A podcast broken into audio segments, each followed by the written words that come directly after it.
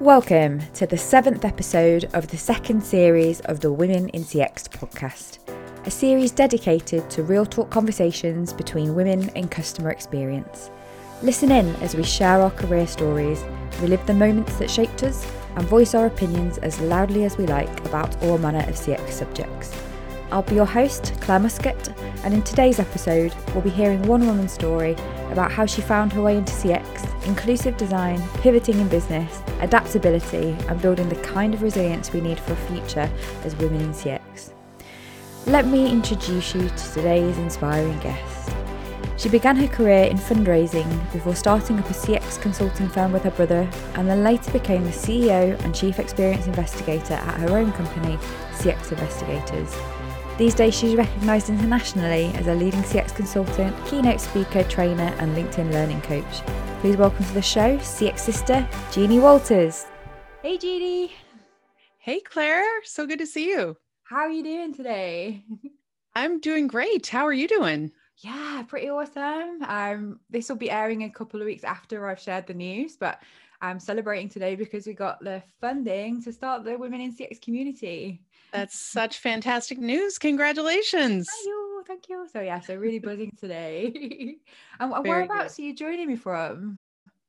I am just outside the city of Chicago in oh. uh, the United States. So, I live in a place called Oak Park, which some people know because Frank Lloyd Wright, uh, the architect, lived and worked here. So, we have a we have a lot of houses designed by him. Oh, amazing. You're my first woman in CX from Chicago officially. Oh, nice.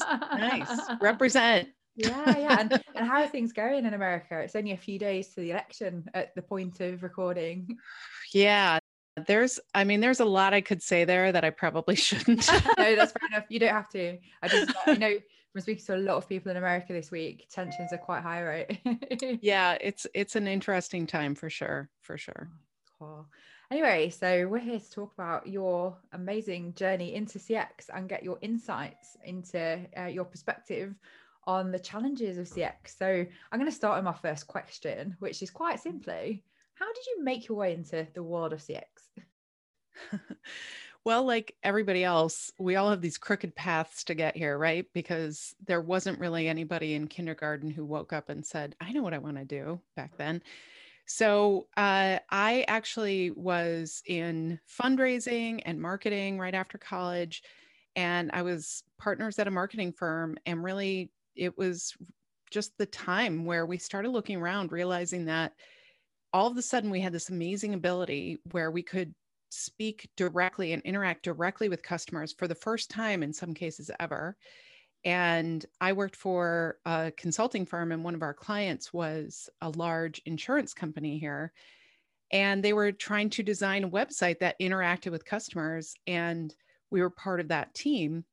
And it was really kind of an aha moment. I looked around the table and I thought, you know, there is nobody here representing the customer at all. And you could, there were people from compliance and legal and marketing and sales and it was it was just this moment of kind of clarity like okay now we're dealing directly with customers we're going to have to think differently we're going to have to really stand up for them and advocate for them and so my partner and i at that moment kind of decided to be a customer experience firm mm. and learn everything we could and started guiding our our clients in different directions based on that and then in 2009 i started this company on my own and just kept kind of learning and going and figuring it out on behalf of customers. That's so interesting. And I don't know if it's maybe changed over time, but why was marketing not assuming the role of representing the customer? You'd think that they would need to kind of yeah. have a handle on that, right? it i mean i think part of it was marketing was also changing where instead of having kind of one singular focus they were they were figuring out like oh maybe we need a direct marketing team and we need a digital marketing team and all these different mm-hmm. things but really i think their job was to get people into the sales funnel mm-hmm. and that was that was how they were judged that was how they were accountable and so you know they were focused on that because that's what they were judged on and once somebody got in the sales funnel then they were sales's problem mm. and then after that they were products problem and it just kept going and so i think that really thinking through what is that customer journey the conversation was so young at that point. People weren't talking that way. Mm, mm, mm, so interesting. Um, and yeah, I think we just have to reflect, don't we? Really, it's such a new discipline. Yeah. We're at 20, 25 years at the most since the very beginnings of that word being uttered as customer experience. And, and it's exciting that there's still so much that uh, now with technology evolving the way that it is, how that dynamic shifting again and how much opportunity there is to shape yeah. the thinking around that kind of thing. Um, sure. So, so that was a great example of you kind of recognizing the opportunity, adapting kind of what you did to this new need of being able to represent the customer. I just wondered where you first discovered your ability to adapt to new situations and what were your biggest learnings from that experience? I love this question. Uh, and it's something I haven't thought about that much, I'll be honest. But I, uh, you know, I grew up in the same house that I was born in and lived there for most of my life. And then right after college, I got an offer, a job offer to go to Las Vegas for a fundraising position. And I literally knew nobody. I knew mm. nothing. I had never bought my own car. I had never rented an apartment, all these things that suddenly I was just dropped into this new place. And it ended up being really challenging, frankly, um, because I had a boss who was pretty challenging. And then they shipped me off to Minnesota a few months a few months later and I had to kind of adapt all over again. And then they brought me back to Las Vegas. And I think it taught me a lot about, you know what, there are times that get tough, that get lonely, that get sad and scary. But if you can just kind of focus on where you're going and know that it's nothing is forever nothing mm-hmm. is forever and so if we can focus on that then you can really you know get through that and i think that was such a great way to build my confidence in knowing that i could try new things and i could take some risks and at the end of the day some of them work and some of them don't but mm-hmm. you still end up you know sleeping in your bed you mm-hmm. still end mm-hmm. up doing what you need to do every day so i think that's that's what what i look back to as kind of that moment of building that ability to look around and adapt and just rely on my own resilience really. Mm-mm, i think that's the key word there isn't it? Resilience and mm-hmm. so i can't remember the right saying but it's something something to do with like everything begins at the end of your comfort zone right? And yeah. when you're dropped into those new situations and you have no option other than to sink or swim or adapt and succeed um, but i think something interesting that you raised there you know some things work and some things don't. Mm-hmm. I personally had this really good run early on of like pretty much everything they kind of after college university master's degree first kind of roles had this like huge experience of success. And when I had my first failure, it was probably quite a lot later than most people. And it knocked me for six because what I hadn't developed is that experience of failure and everything being okay. Yeah. um, uh, or still, you know, having that, that attitude of being, you know, I'm going to sleep in my bed tonight no matter what. Yeah. Um, so that's a really important learning, I think.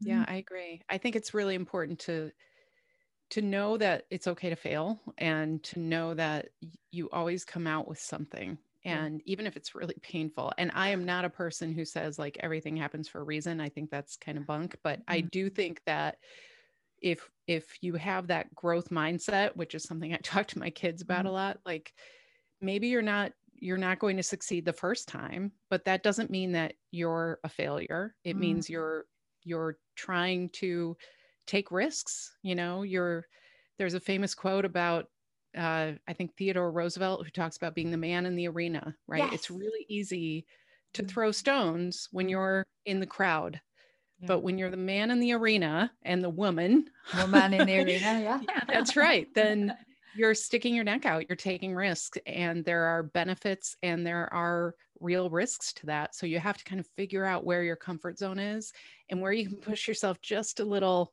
you know within reason. I don't want anybody doing anything crazy but uh it's i think it's an important thing to learn and to share. And you know some of the most amazing successful people failed a lot before they got there. Yeah so that no one ever talks about their failures either it just appeared on the earth as this massive success but no right.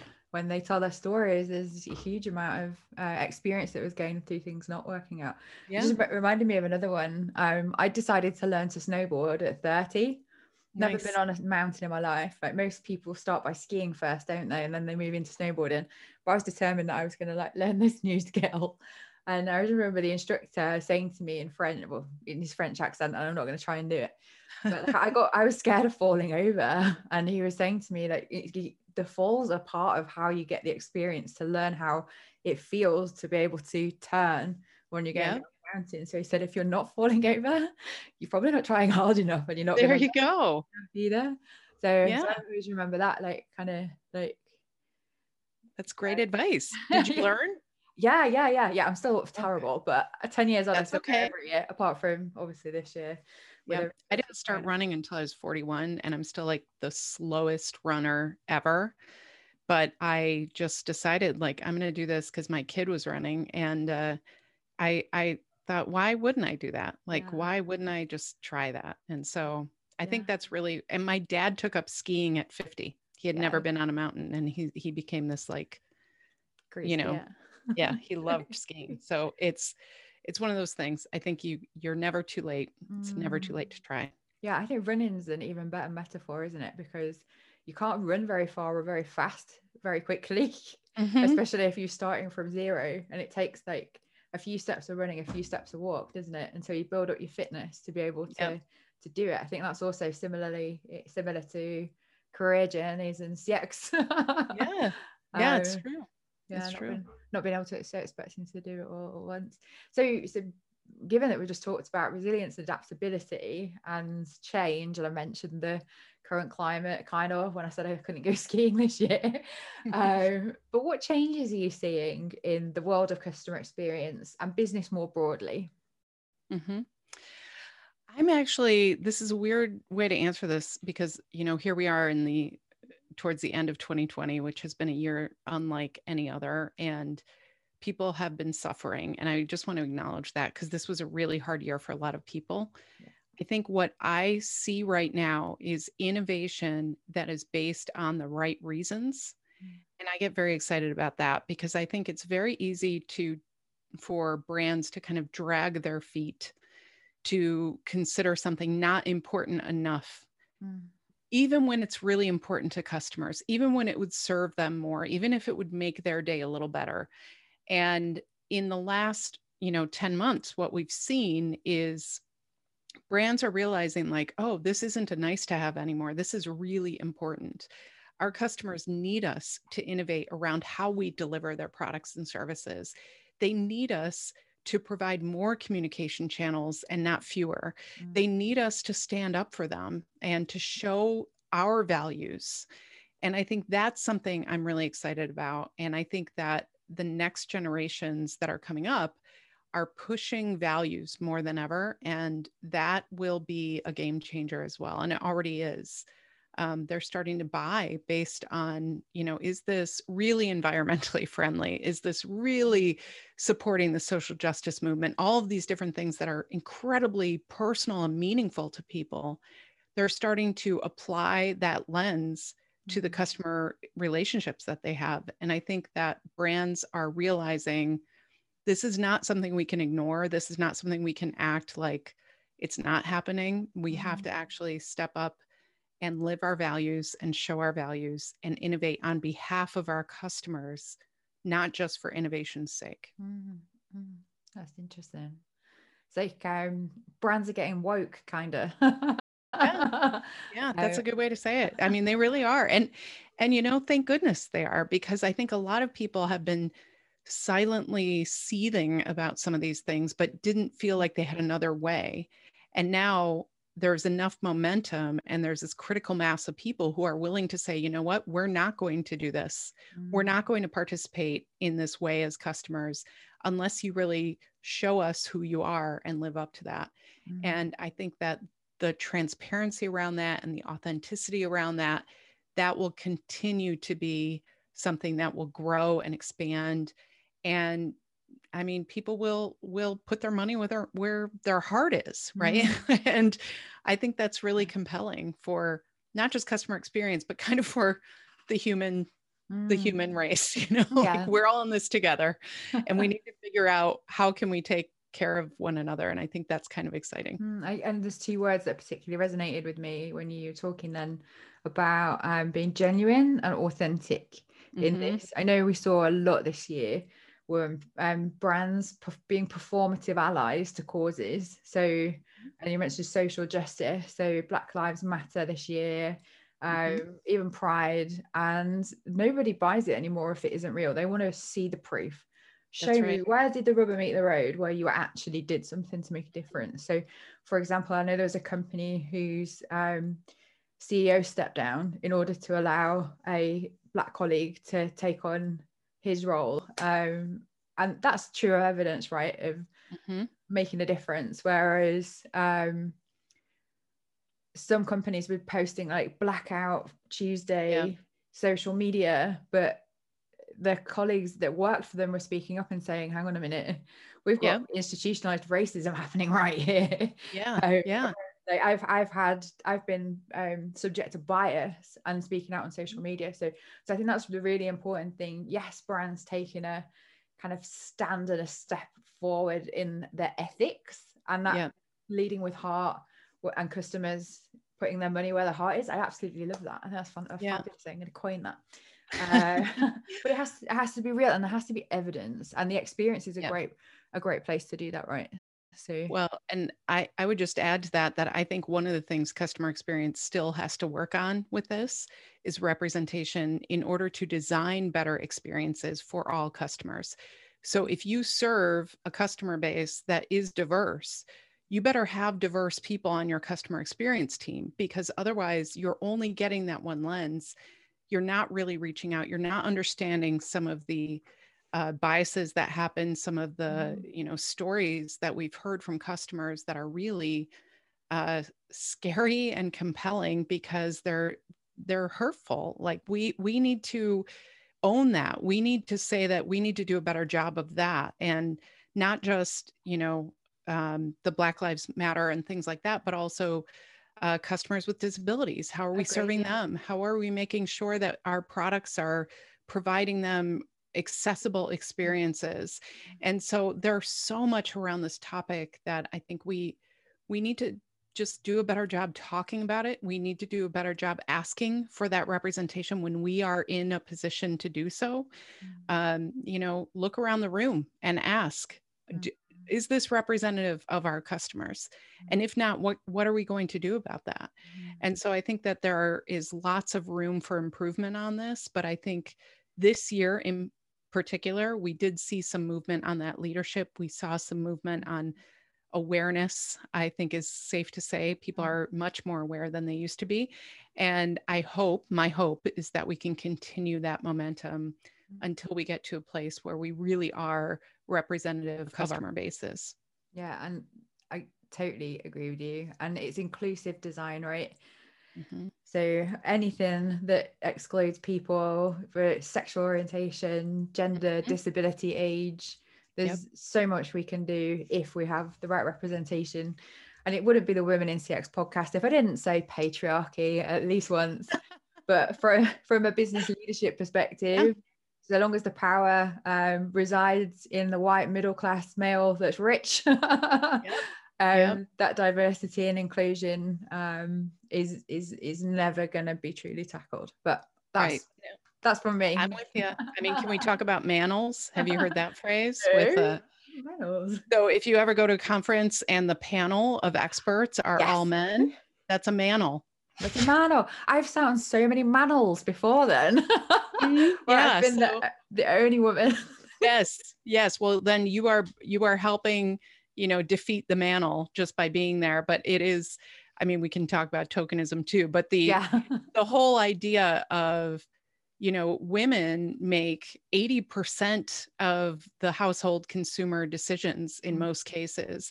And yet, so many leadership panels don't have them or you know they don't invite women into that thought mm-hmm. leadership role and so i think that's something that is getting better um, and i applaud the people who are thinking like this a lot of event planners are starting to mm. really think through who they're inviting and I, I applaud those efforts but i think we have a ways to go too Yeah, yeah. And and some voices do need to be amplified, right? Because mm-hmm. of bias or perhaps um there just being less people that represent that yeah. group in a in in in the visible portion, let's say, right. of uh, of any um industry or profession sometimes we have to seek out people to give them the platform that we might have been lucky enough to have and help to do that absolutely um I, I think I won't bore anybody on the podcast, your podcast now, but it, I put something in the newsletter about this intersectional feminism that mm-hmm. as white women, mm-hmm. uh, uh I, I, know you've got husband and kids mm-hmm.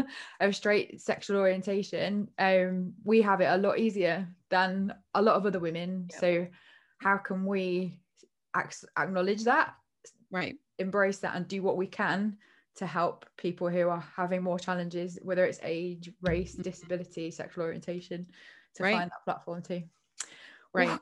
I just get back down off my soapbox. Hang on.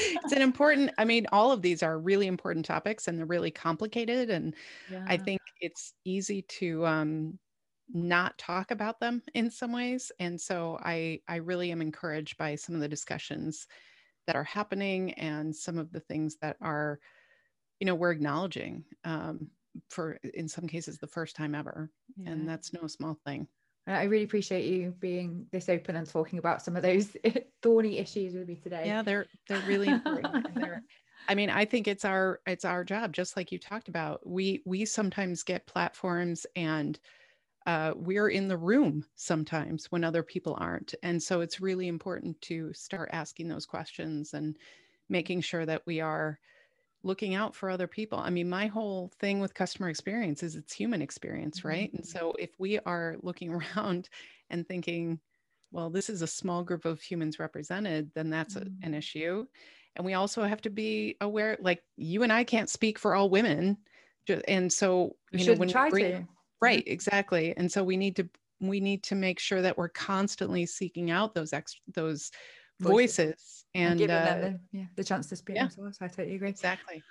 Ah, so it took us a bit of a bit of a tangent there, but I enjoyed it. Sorry, I'm good at those. No, I loved it. I loved it. I've really got my uh, my chills going now. Uh, um, but kind of back to the, this theme of adaptability and, and resilience. Now, mm. I know we had a chat before we decided to record this and shared some of our stories about how we were adapting our lives and our businesses. But I saw um, on your Instagram today you wearing a LinkedIn hat. and you're now a LinkedIn training trainer for CX. Is that right? Yeah, I have. Um, I've been a LinkedIn learning instructor for. Um, uh, I think since 2017 was my first ah. course.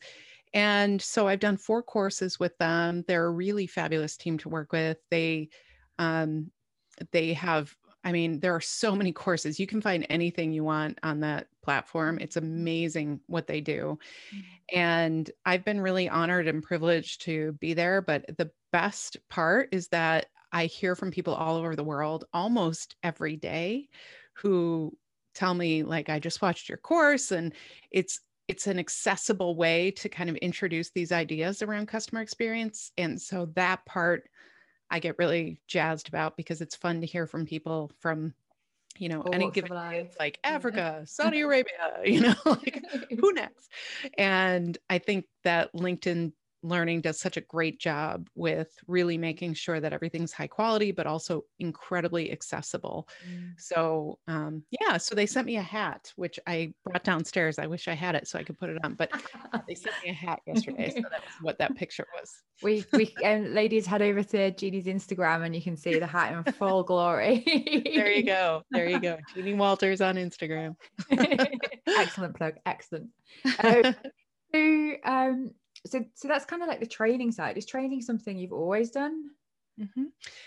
I, I don't know if I can say always, but for a long time now, at least since I've started this business in 2009. Mm-hmm. Um, because what I found was I started really traditionally consulting and doing a lot of journey mapping and things like that with clients. Mm-hmm. And then they would say, you know, this is a great skill. We should have everybody know how to do this. So I was like, great, I'll teach them. So that kind of started down that path. And then since then, I've been doing a lot of, you know, online training with groups and at different conferences. I do workshops and things like that. So I love it. I absolutely love it because it's, there's something really special about seeing people get it. You know, there's mm-hmm. something really cool when that happens. And I think knowing then that people use those skills and improve other people's experiences, that's what that's what this is all about. And so, yeah, I really I really get jazzed about it. Mm-mm. And there's something about in real life, isn't there, though, compared to online? Yes. When you actually see the light bulbs come on uh, surrounding a journey map, I miss those days. I know it's hard. It's it's definitely harder virtually, but uh, you know, some of some of the clients that I work with virtually, I I've had the privilege of working with them for a while. So we've mm-hmm. had, you know, my last workshop was the last week of February, and then I flew home on March 1st. And that's, I've been here ever since. Mm. and so uh, at least I got the opportunity to work with some folks this year and we're continuing that work virtually. mm So, so in terms of like your business now, is it mm-hmm. less consulting, more online training, speaking? Is it? Yes.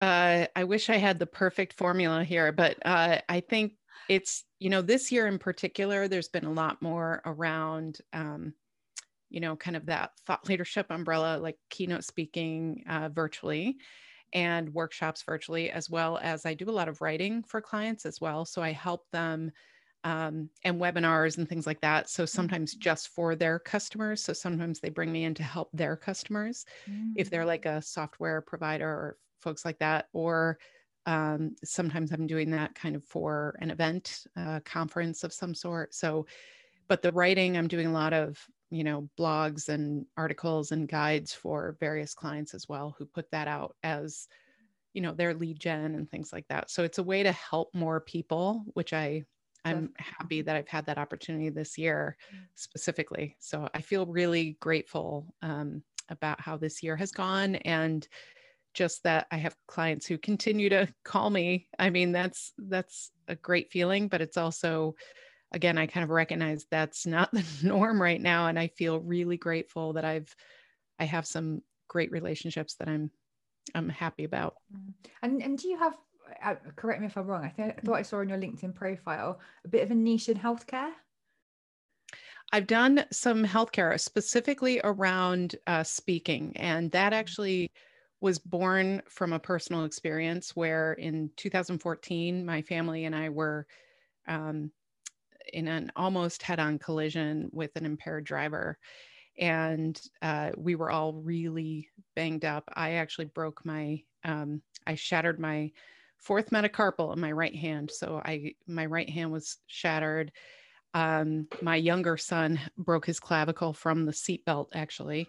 Um, which you know thank goodness uh, and uh, my older son was fine at the scene but when we came home he ended up in the pediatric icu for a couple days because of a reaction to the dust off the airbag he has asthma and ended up in a really bad state mm-hmm. so um, after that experience because we had we were on vacation um, the closest urgent care or emergency center was actually across the state line. And then we ended up coming back to Chicago. And so we were dealing with the health system in all these different ways. So about a year later, I developed a keynote about it. And I had been working with a group that puts on different conferences and they had a healthcare patient experience one. So I just reached out and said, I'd love to just try this. And then I stood on the stage and I was like, what am I thinking? Why would I do this? Because it's all the healthcare providers. And I was about to tell them like all the yeah. So uh, but it it went really well. And so from there I've done that. I've done that one several times. And then I've had a, a workshop as well where I work with um, various healthcare providers on patient experience issues that are beyond the surveys because here in the United States they're very focused on the surveys. Survey crazy. I had a com- I had a conversation with Diane Magers this week, and she was saying the same thing. You know, kind of where we where we've gone wrong in CX in the US is this like obsession with trying to measure and survey everything, and that yeah. being the focus rather than the action to, to drive change. Yeah. But what a wonderful tip or piece of advice for women in CX. If you've had a personal experience that you could turn into a talk, mm-hmm. what what a great way to get fodder uh, and inspiration for something really powerful. So that's really cool to hear. Um, and as we're running out of time, I guess that's that's my final question. Really, in addition in addition to all these wonderful little piles of wisdom you shared today, is there any specific advice that you'd give to women in customer experience to help them develop their own resilience and adaptability now? I mean, I'm a big believer in trusting your gut. I think that sometimes we lean into uh, what we think people expect from us. We we think that we have to live up to certain things. We think we have to speak the same way as other people. We think we have to rely on the same data as everybody else. I mean, sometimes you just know. And in customer experience, what a gift, right? Like I've been in meetings where I've looked around the room and everybody says, yes, that's a terrible way to treat people. And then they say, we better send out 20,000 surveys to check. No, mm. you don't. You don't need to do that. If you know something's not right, then fight for it. Like fight for your customers. And that's when I feel like I've won, is when I can advocate for customers in a way that is just the right thing to do. And I think everybody knows that. And so trust that intuition. Mm. Nice. And that's a great final point to end on there then. So I'd just like to say thanks so much for joining me today. Thank you. This was so fun. And thank you for the invitation. And yeah. keep up the great work. Congratulations on the funding. Thank you so much. And thanks to everyone listening at home. Take care. Bye now. Thanks for listening to the Women in CX podcast with me, Claire Muscat. If you enjoyed the show, please drop us a like, subscribe, and leave a review on whichever platform you are listening or watching on. And if you want to know more, please join us at womenincx.community and follow the Women in CX page on LinkedIn. Join us again next week, where I'll be talking to another inspiring woman in CX about growing up in a communist state and surviving domestic violence to start one of the first fully virtual global CX consulting agencies. See you all next week.